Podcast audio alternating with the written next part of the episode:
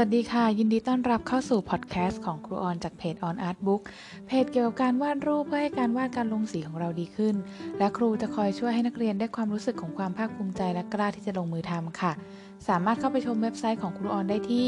www.onartbook.com นะคะ EP ที่ 34 วันนี้ครูขอพูดถึงเรื่องของทำไมต้องตั้งเป้าหมายในการวาดรูป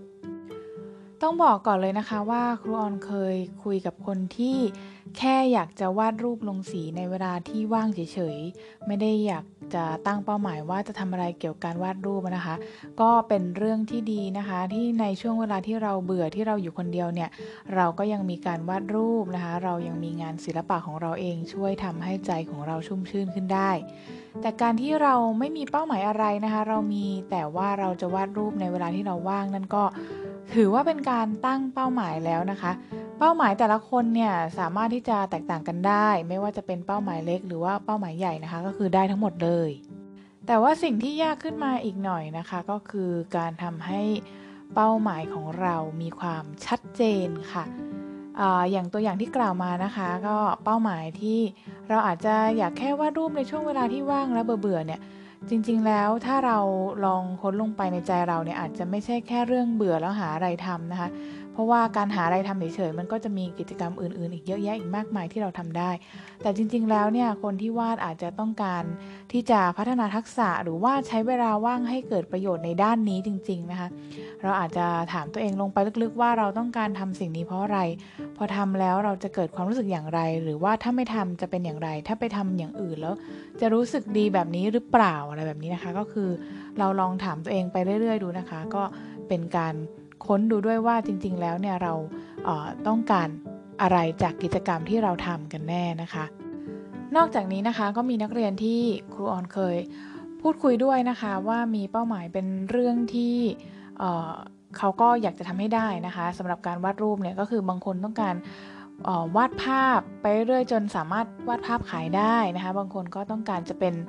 ครูผู้สอนต่อในอนาคตนะคะบางคนต้องการจะผลิตข้าวของเครื่องใช้ขายนะคะแล้วก็มีรูปวาดที่เราทำเองเนี่ยไปทำให้สินค้าของเขาแตกต่างนะคะก็มีมากมายอีกหลายเป้าหมายเลย แต่ว่าที่สำคัญที่ย้ำไปก่อนหน้านี้เลยนะคะว่าเรา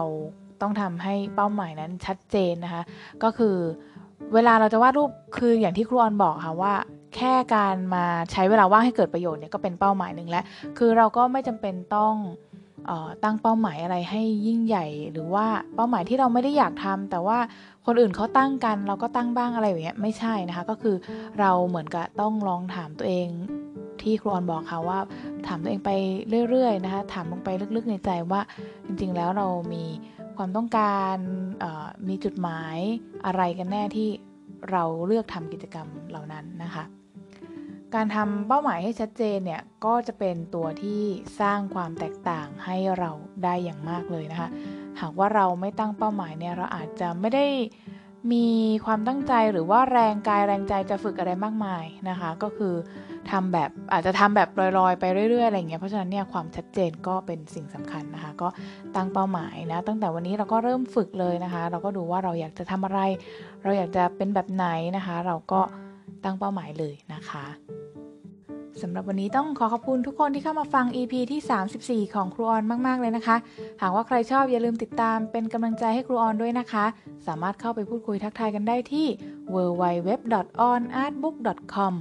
รูปดีๆ มีได้เพียงแค่เรากล้าที่จะลงมือทำแล้วพบกันใหม่ค่ะ